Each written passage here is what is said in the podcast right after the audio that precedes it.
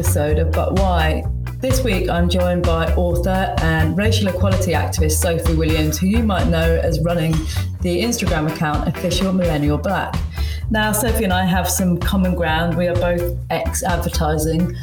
And I say ex feeling a little bit funny about it because I never intentionally left my career. I just found that I, I wiggled into a different part of it. And I think Sophie is similar. But her background as chief, chief operating officer and mine as a creative director meant that we have some similar experiences in terms of being women in what has historically been quite a male industry, and in Sophie's case, being a black woman in that space. So we have some interesting chats about that. But the main reason I invited Sophie on is to talk about the work she's done through her books. Um, her first book, Anti Racist Ally, is an introduction to action and activism.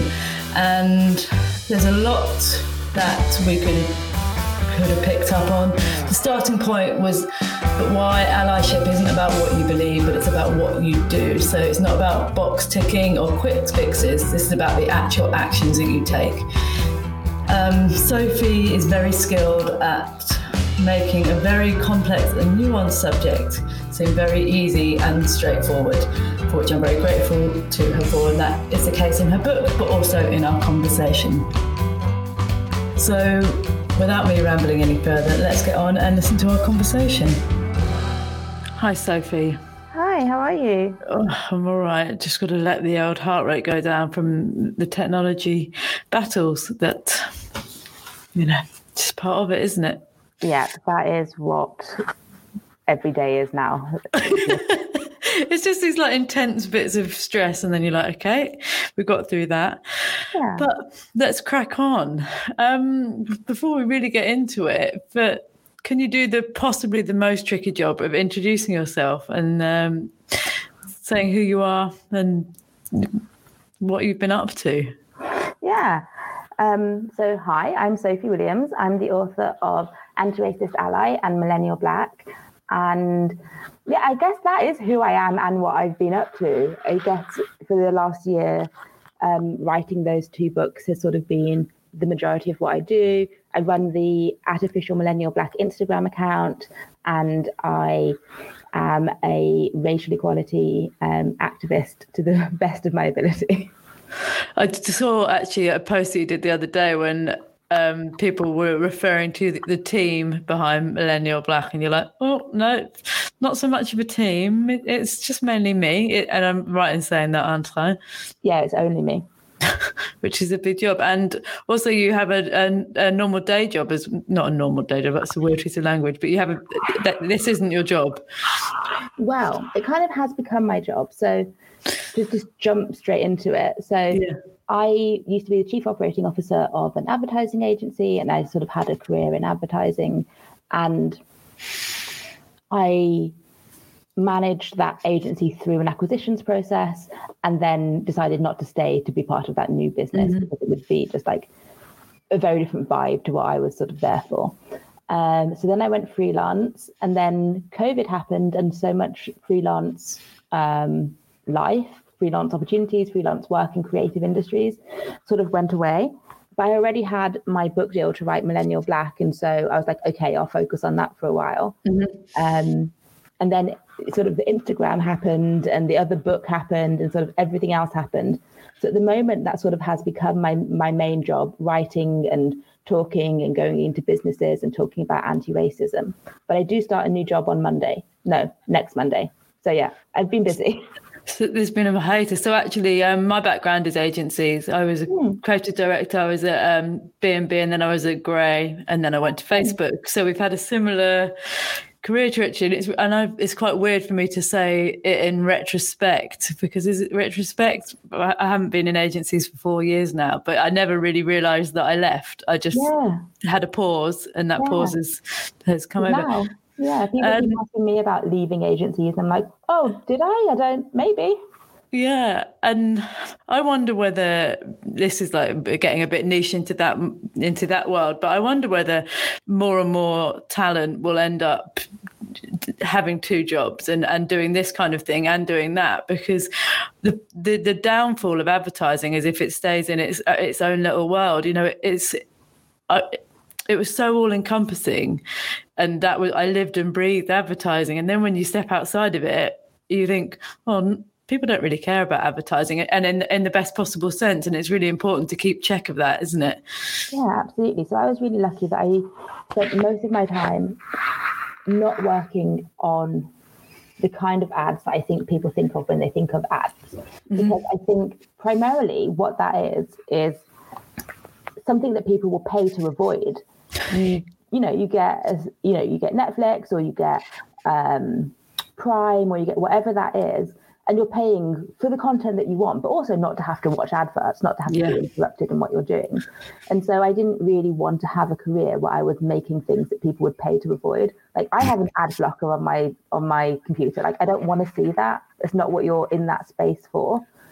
So I was really lucky that the majority of what I was doing was organic social content. So a broadcaster like Netflix would come and say, "We're launching a new season of The Crown. How can you make a environment that sort of gives people what they want so they can engage more deeply in that sort of in that rather than stuff that I was doing early on in my career, which was like, can you help us sell this toothpaste? Which like, yeah, yeah but I'd rather not. But do you think that you benefited from having cut your teeth to the cliche in in selling toothpaste? Do you think I don't know. It's it's interesting to me that the, the, industry now is is this. Everyone's a creative. Everyone. So many people have a platform. So many people are making great content. But do they need to have understood brand strategy? Do you think or not? I think for me, it's really helpful that I've understood organic social, and I think that my work on Instagram, which is really sort of what's been the platform for doing so much of what I've been doing in this last year, has benefited from understanding how to Ma. I guess how to make something that people want to engage with. Um, and like what social best practices and all of that stuff. Yeah. Um, I don't I don't know if like doing a pet food ad or like a, a toothpaste ad was helpful, but I don't think it was a hindrance. I think no. it I think there's been lots of times where people have come to me and said, You have to do this. And I've been able to say, I absolutely don't because I know how this works as well. Yeah. And I think that's probably the main advantage of it. But I think um, I was re-looking, rereading your book last night, and the backstory of, um, and this is your first book, um, "How to Be an Anti-Racist Ally," um, is is very cute, and I'll talk about this in a minute. And and small and pink, and I've got a two-year-old, a three-year-old daughter who is like an absolute magpie, and she basically steals anything that she thinks looks desirable. So she stole my first copy and um, stashed it somewhere, but I got a new one. But what I absolutely loved is that the way you package that. And I was reading that you, it's deliberately a, a um, low price point so that it could so that people could behave a bit more like they do with social, which is to buy to to share it with one another and to pass it on. Mm. I was just like, oh, that is such a crystal clear bit of thinking, but that changes your relationship with a book. It, yeah. Yeah. So I think was, yeah, so many people. I got a message this morning from from someone who was like, "Oh, I've read it and I've now given it to somebody else." And I think for some people that would be like, "No, somebody else can buy it." But that's exactly what I wanted. I mm-hmm. wanted it to be small enough and affordable enough that you could buy it and then just give it to someone who needs it. Um, that was really important to me. And I think that whole accessibility story is really important to me. So it's small, it's affordable, it's digital, there's an audiobook. I don't want to just reach out to one group of people who can access one thing or who have disposable income, because I think the message is more important than that. And also, um, again, something that we connected over was like the, the process of writing a book. And what I was coming back to it now, I'm not deeply in my own book. You have you have distilled a huge amount of experience and thinking, and you know you've distilled it down into such a simplified version. Like you can you can you can just digest it, and I think again that is a that's a hugely difficult thing to do to make something so nuanced and complicated feel like uh, you can pick it up and um, and absorb it. Thank you. I wasn't really sure what it was going to be like, to be honest, because to be honest, I had nine days to write that book, start to finish, from what? me saying to HarperCollins, "Do you want to do this?" to them saying, Yeah, can I have it next week? Essentially. Um, that was a really quick process. So I didn't really, lots of people like to talk about sort of what that process was like and how I planned it and distilled it and did all of that stuff. But I didn't have time to do any of that. I just had to be like, okay, here's what I've got to say. Let's say it quickly. Um, and I think that sort of lack of time to overcomplicate it mm-hmm. is probably what it's benefited from. And I had a conversation with um, a school last week, and they were like, "Oh, you know, we've got it in our school library, and this year nine student wants to interview you and do all of it." And I was like, "That's amazing! I've never imagined that it would, because it's quite a complicated subject and topic. Yeah, and there's lots of words in it that confuse clever adults. And so, um, not my book in particular, but like the conversation around mm-hmm. race, intersectionality, and all of that stuff. So, yeah, I think the sort of smallness and design ledness of it has really opened it out to audiences I never imagined, which has been which interesting. Is, which is, yeah. Um, who's the wonderful writer who wrote um, I May Destroy You? And I heard her on Louis Theroux, and she's like, when you make something, you make it up into a point and then you let it go and you don't know where it's going to go. And it really only becomes its thing once it's out into the public domain, you know. Yeah. It's, it's, and, and, I'm thinking about with the the kids in school. My instinct is that kids get it. Kids are so mm. much smarter. They haven't been conditioned. Their instincts are really good. They're much more purist. And if, yeah, they, I bet, I don't know, it's just me guessing, but it's such a powerful audience to have to be talking to, isn't it? Yeah, and I really hadn't expected it. So now I'm trying to think about how can I, if this is an audience who wants to have this conversation, how can I be more available to that audience? How can I sort of put myself where they are? But it's just the very beginning of my thinking about it. I, um, yeah, I got I got stuff to, to figure out.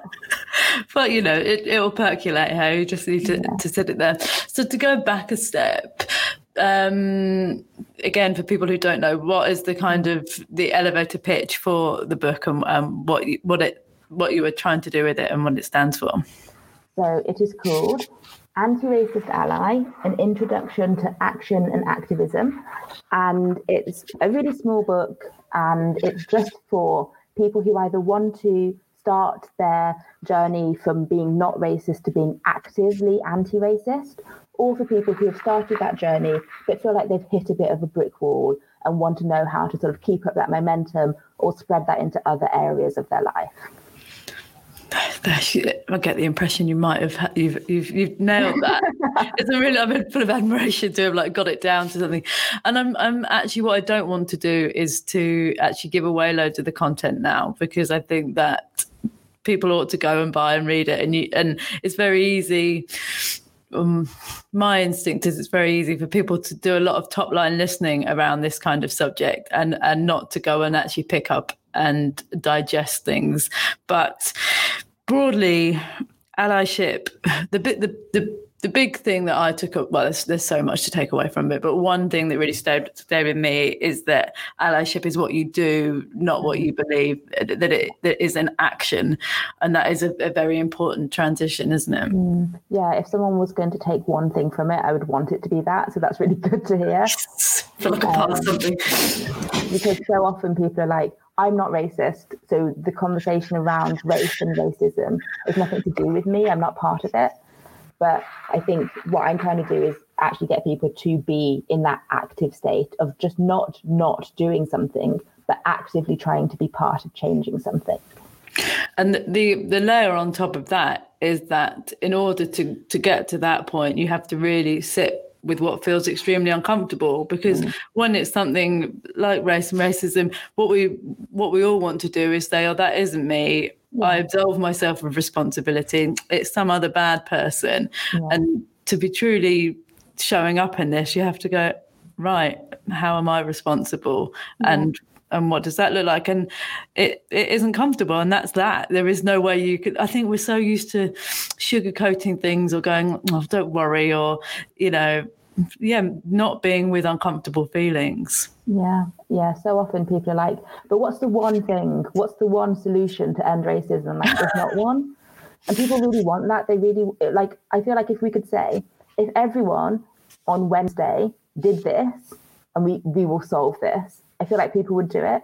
but they're much less inclined to have an answer that's like, you on your own, me on my own, we're not going to solve this. We have to understand that it's not a six month or even five year plan. We have to just work, work, work, and understand that things will get better, sometimes in big ways that we can see, but often in small ways that we don't even recognize until so many of them have happened. Mm-hmm. So I was talking to somebody who was talking about um, we don't need yeah five year plans we need generational plans mm. and i talk about things in like glacial time geographic mm. time we're so used to like you're saying quick fixes and I mean, I'm so used to like immediate gratification. Yeah. Like posting on an Instagram and people are like, I like that. And I'm like, I'm a good person, look. Like, but we have to to do important long-term work, we have to be able to move away from that immediate gratification cycle, mm. which is hard. Dopamine's nice. Yeah, it is. We're all used to getting to an end result and being able to put put a tick on a box and mm-hmm. go and and move on. And and this is it. This is yeah, life's work. And I think that is really we are not in an era where life's work at anything is something that we're used to anymore. It's really hard but it, yeah, again, it is what it is, and and so yeah. I'm, I'm I'm wondering how much to delve into it. I, no, I really just urge everyone to go and buy it. But what is exciting is your your the book. So I, I think I'm right in understanding this journey. You were actually writing another book before you this one came out and birthed itself, so to speak. so tell me a bit more about um, book number two and when it's out and what the journey's been on that. Yeah, it's so interesting. It's such a weird little story, I think. So book number two is called Millennial Black, and in my head, that's book number one. Yeah, so, your, yeah. It's the thing I've been working on for all of this time. Um, whereas I sort of viewed Anti-Racist Ally as a bit of a freelance project. I was just like, okay, nine day turnaround, quick bit of work, let's get that done. Amazing. Um, which I don't think the publishers liked. I think they, but I was yeah. like, okay, here's what we're doing and here's the time frame and let's get this done. Um, but Millennial Black. So I was working in advertising, as we've mentioned, and I was a project manager, producer, head of production, chief operating officer. So I was in this sort of very, very senior place by the time I was chief operating officer. Um, but advertising is a very, very white, very, very male, very, very middle class um, environment, industry. And um, I went to drama school, and so I might sound like I might be at least one of those groups, but I'm not any of those groups, um, or at least not um, originally. And I would find that I had really good relationships internally with the team that I was managing and working with. But then when people would come in for interviews or when third parties would come in, they would not really know what to do with me. So I'd be the person who would be the most senior person in the room, but they would sort of expect that I was going to be the person who was taking notes or making coffees or I had people come in and I'd be like, okay, do you want to sit here for a minute? And they'd be like, yep, yeah, I'll just wait here until like the people are ready. And I'm like, no, I'm I'm the people. The people. I am it. Yeah. yeah. This is going to be a fun meeting. Um, and so I was like, okay, what's going on here? Partially it's what people expect from the industry, but maybe I'm also doing something. Maybe there's some very quick talking. Maybe I'm also doing something. Maybe there's something that I can change here. So I started looking for books about Black women in leadership. Mm-hmm. And your listeners obviously can't see me. I'm a Black woman, but I am an incredibly privileged Black woman with my proximity to whiteness. I am incredibly light skinned. I have blue eyes and freckles and you know, um, the people who have darker skin have a much harder time in this than I do. But I was trying to sort of do what I could to be proactive in my career. Mm-hmm. So I am going to find a book about this. Only to find out that that book doesn't really exist.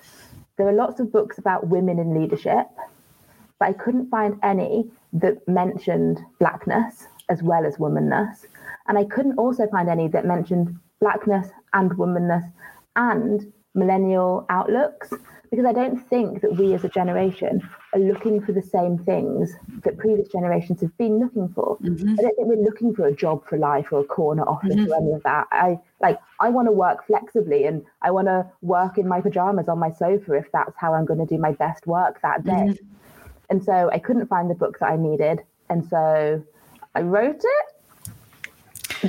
That, I mean, it's all it's a cliche, isn't it? But that is the, the best reason to write something because it, and also it means that you're writing it on your own journey. Again, that feels like a really cliche bit of language, but I can only imagine. Because am I right in thinking you interviewed, you spoke to a lot of um, amazing women, and what a what a wonderful thing to get to pick their brains and learn from their experiences. Were there commonalities um, yeah. across their experiences? Huge commonalities. Commonalities of just being underestimated, of being underpaid, of being trapped at the same level for a long, long time. But then I also got to ask people, what's your favorite thing about being a Black woman? And that was my favorite bit of every interview. Because people, you know, people had been talking about all these things that had been hard in their careers and then they got to be like being a black woman's amazing i know i've told you all these things that have been hard but sort of you know we're the source of the source and we are just amazing and we're resilient and we've done this and we've done that and like liv little was like and i'm in love with a black woman as well and we're incredible and just like hearing all of these joyful stories was such a nice way to end every interview. Yeah. So every chapter in the book ends with someone's favorite thing about being a black woman. And that felt really important to me. Yeah, really important. I'm wondering when is your book when is your launch? It's out on the 15th of April. Oh, I was wondering whether you're going to be able to get all of those women in a room, but probably not. So. No, it's so I've spent so much time talking to these women and like writing, like transcribing their thoughts. And I've yeah. never met any of them.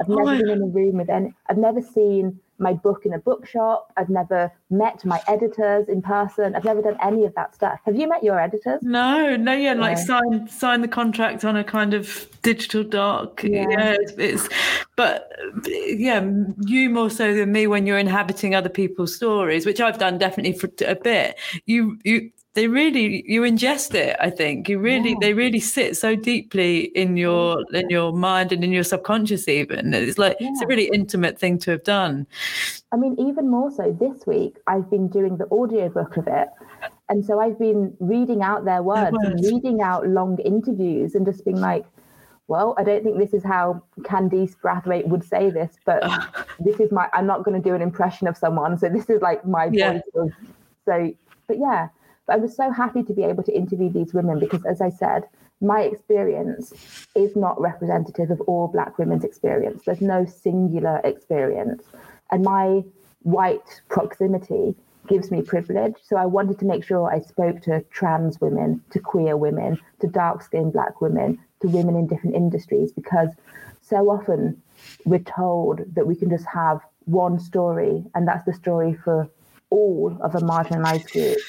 And we don't do that with other groups. We don't say, what is the story of being a white man? We don't really do that.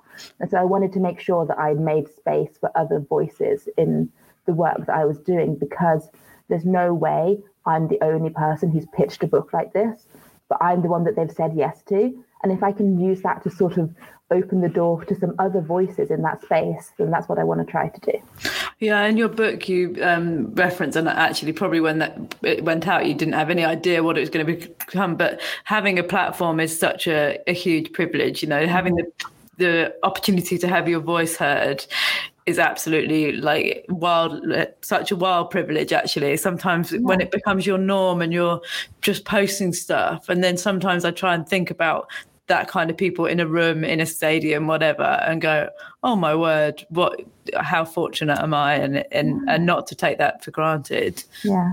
Yeah yeah it's really it's a responsibility as well.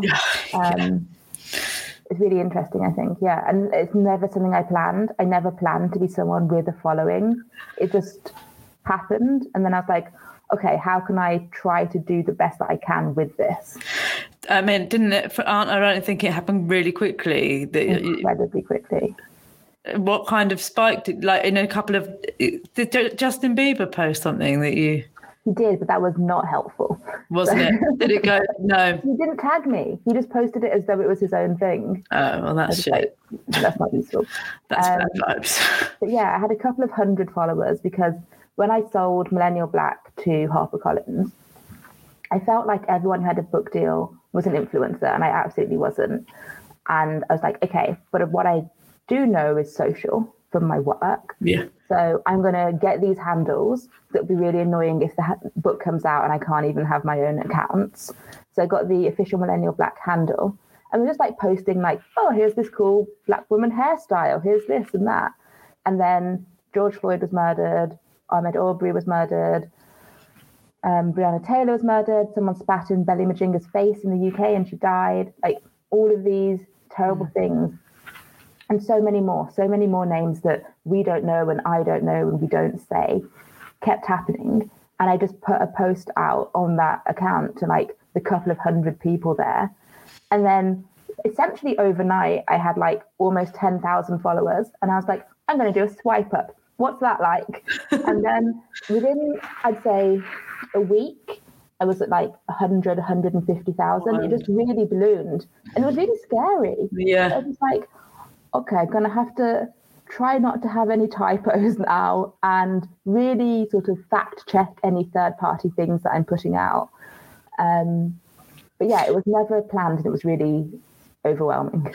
I was going to say, and it's an it was an overwhelming time for many reasons, but to suddenly have, I imagine you're getting a lot of inward traffic as well. People mm-hmm. wanting to communicate. I think that's a real, you know, uh, my platform has grown really gradually, but and I have to learn where the boundaries are on mm-hmm. how much I talk to people. And it's not for want of wanting to talk to everyone about everything, but you've still got to be a person at the end of the day, and maybe occasionally talk to your partner. Mm-hmm. And you know, you can end up giving and giving and giving. How have you navigated that? I was really bad at it to begin with because I felt like people were messaging me and they were saying, I've just signed my first ever petition, gone on my first ever protest, I've made my first ever donation. And I wanted to be like, yes, okay, great, keep going. And like, I wanted to try to engage with every single person who was messaging me or commenting or sharing. And not only can you not do that physically, Instagram doesn't let you do that. My account was blocked. They're like, you're clearly a spam account. I said, no, I'm trying to be nice to people. Um, so now I have a much better boundary. And like I will say thank you when people send me nice things or when they reshare my work. Um, but I just can't respond to everybody all the time because, again, like you said at the beginning, people presume because it's not, and I put my face on my profile now, but previously it was just like a lot of infographics, a lot of graphic led content. So people didn't know that there was a person there. It seemed like a team or it seemed like a business or whatever. So I've really tried to I sort of think about it as trying to become like a character in my own story. I've mm. tried to be someone instead of like a removed entity, if that makes sense. And a quick break to tell you about a podcast that I'm loving. It's called Ian Wright's Everyday People. Each week, Wright goes on a journey to discover the real life heroes that are the beating heart of our communities. From the military father who walked 700 miles barefoot to raise money for his daughter's medical research, to the woman who founded a community kitchen to support Grenfell Tower survivors. The stories shared on this show are heartwarming and emotional, which is just about my favourite combination. For more stories of ordinary people doing extraordinary things, follow Ian Wright's Everyday People, with new episodes available every Tuesday on all major podcast platforms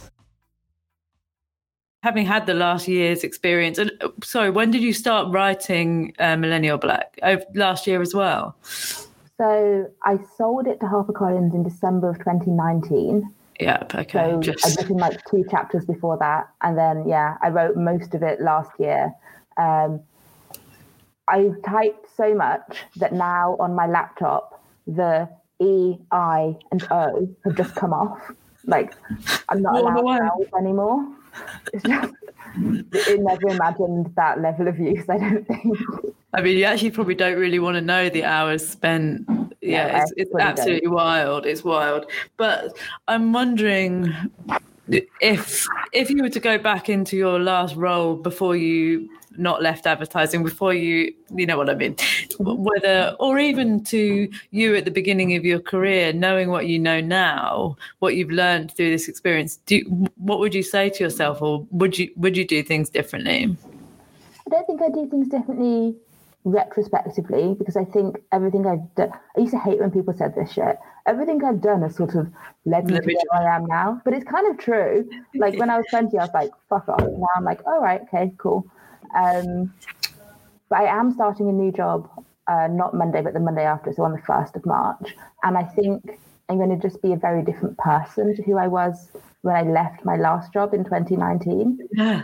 Maybe even before that. Yeah, I think that all of this has just made me have to be comfortable saying, this is what I want to say. This is how I'm going to say it. And you can respond to that however you want and however feels correct to you.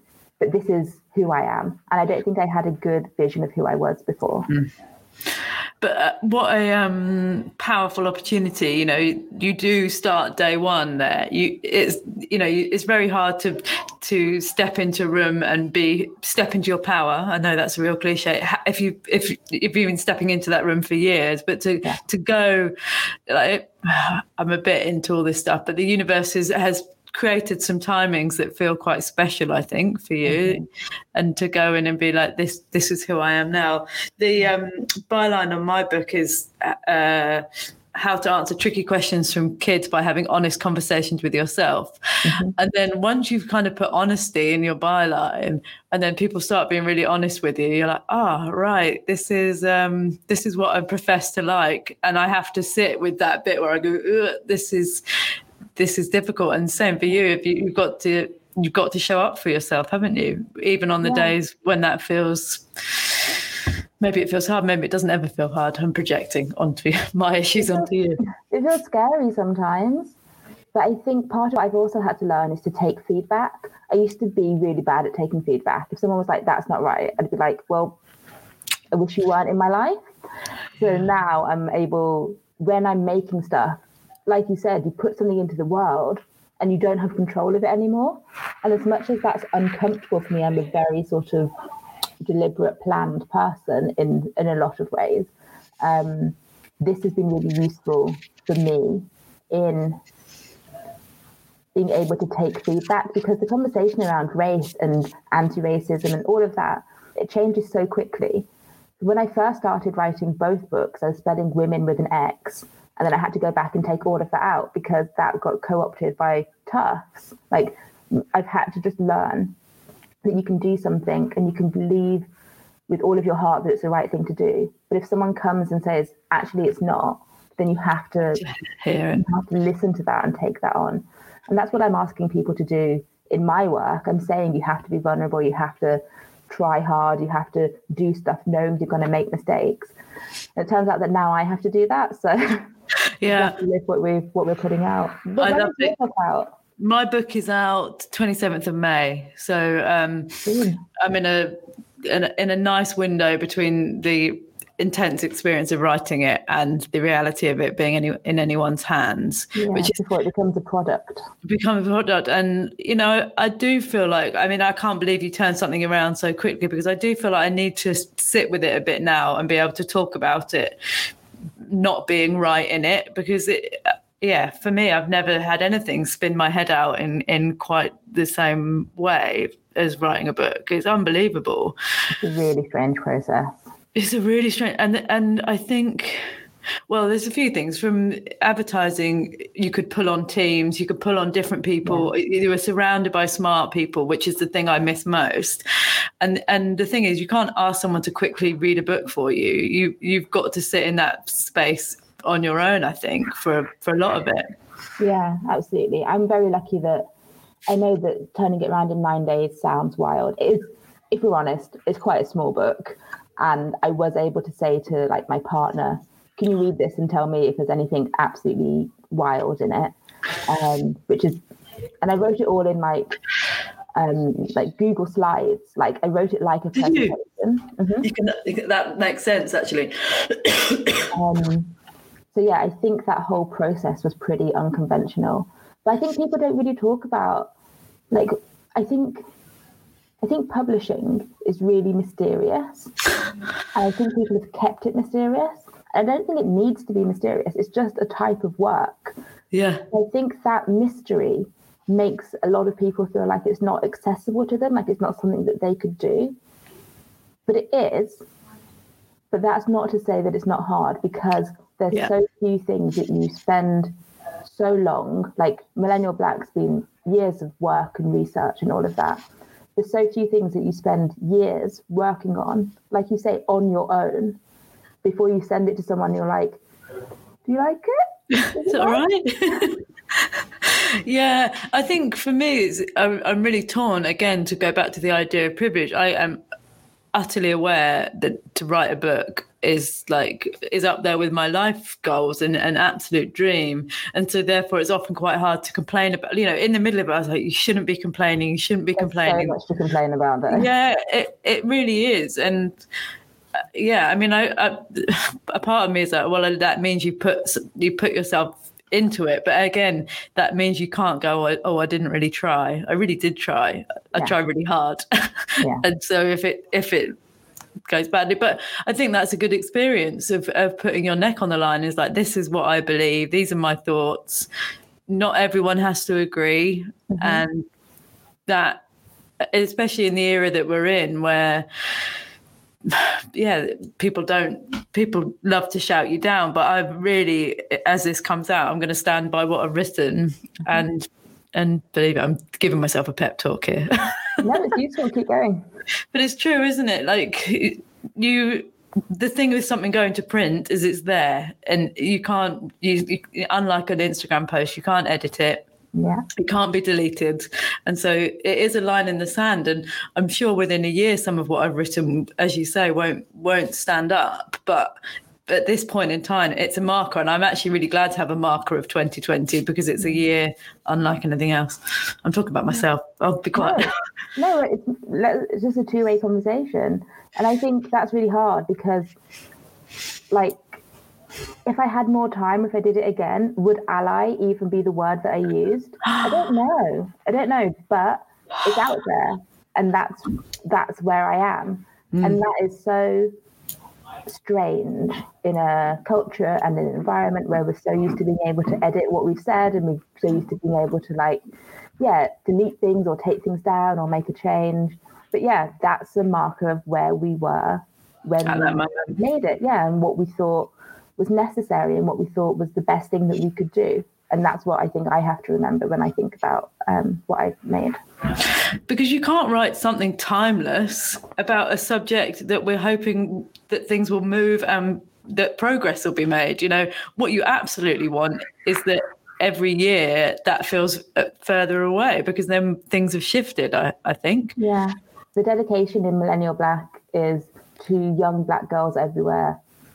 I hope that by the time you grow up, this book does not need to exist. oh Because I don't want us to have to be doing this forever. no oh, it's so powerful it's going to make me cry i'm really i'm, I'm, a, I'm, a, I'm a Pi- really emotional pisces but i just think that I don't know. I think the last year has made, and again, I'm a parent and I've got three kids at home, and you're just really aware of the world that they're inheriting now.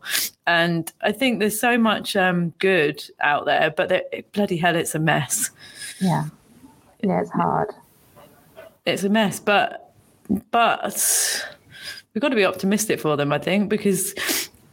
Yeah, as I said, my book's about trying to uh, answer questions for kids, and then once in a while I do talk to kids, and I feel like they already, as I said in relation to race, they have so many of the answers.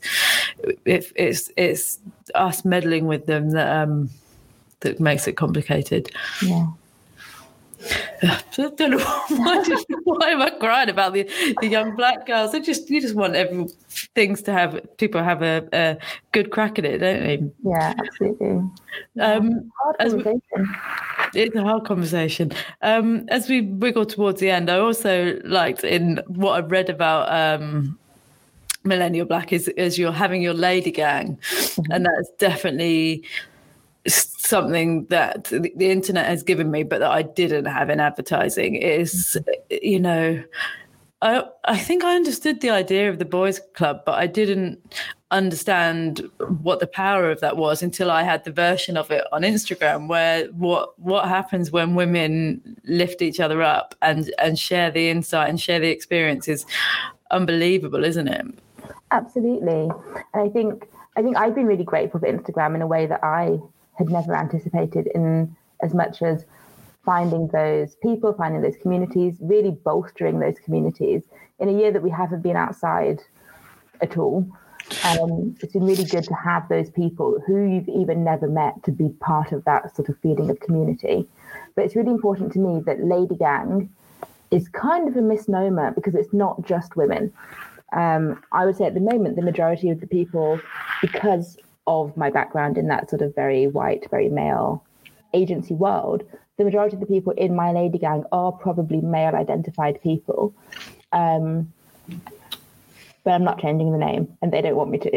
Um, I don't want to be friends with men who don't want to be in a lady gang. I want to be friends with men who are excited to be in a lady 100%. gang.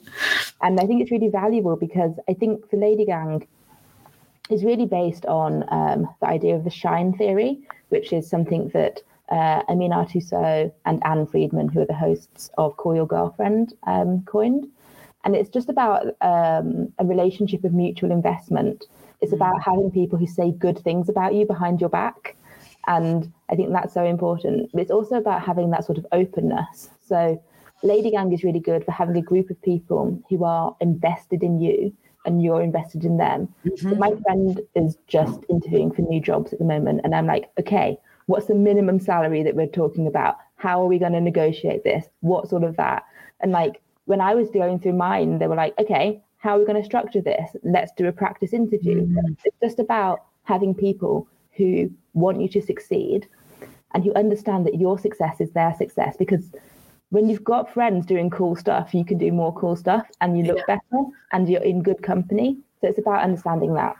Yeah, because I think uh, without going into uh, huge gender cliches, but for me in advertising, my my most difficult boss that I ever had, the one who curtailed my salary, who curtailed my my rising up, was female, and and, and it's it's tragic that women do that to one another. That don't. I mean, there's a whole host of terrible things around that, but it's like we're so much better than that we we have got the capacity to to really yeah lift each other up and and someone else's success is no reflection of my journey.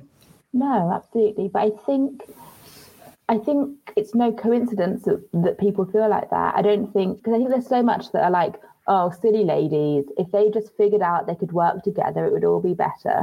But it's not that. We don't think that because we want to. We think that because we work in patriarchal systems that have told us that there is only space or at least a need for one of us. So, so if there's one person there, then someone else coming up can feel like a legitimate threat if you're mm-hmm. working in an environment where you're told, well, we only need one of you.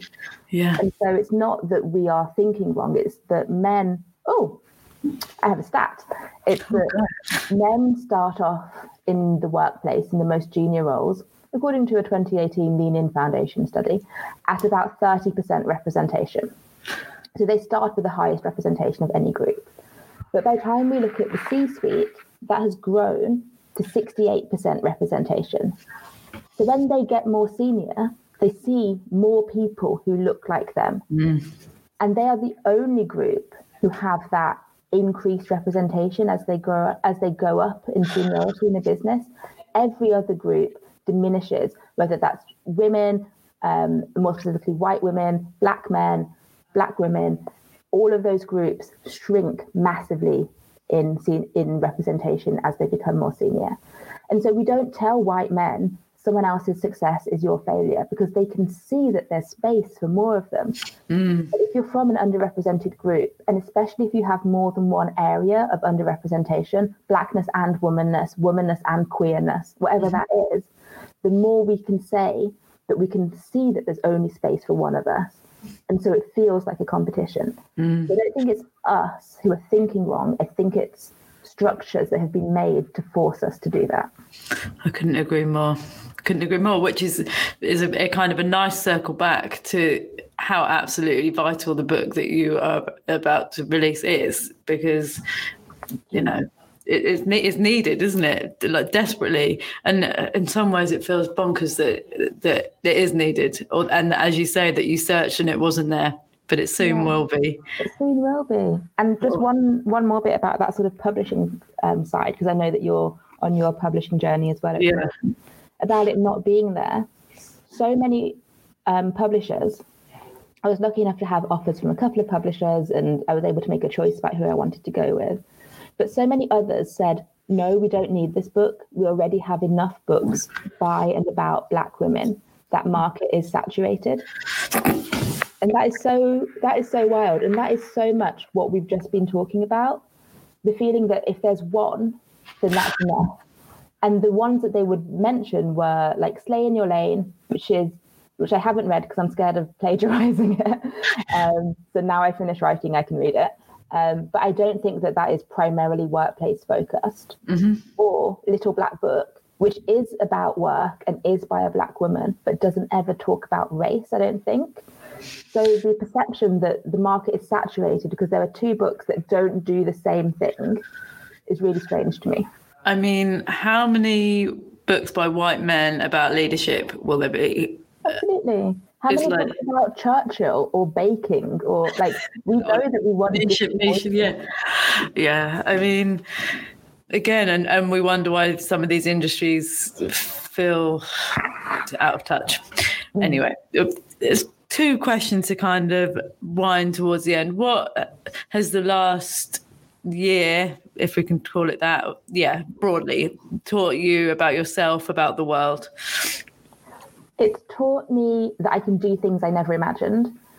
It's taught me that I can ask people for things, and if they are able to help, they'll say yes. Yeah.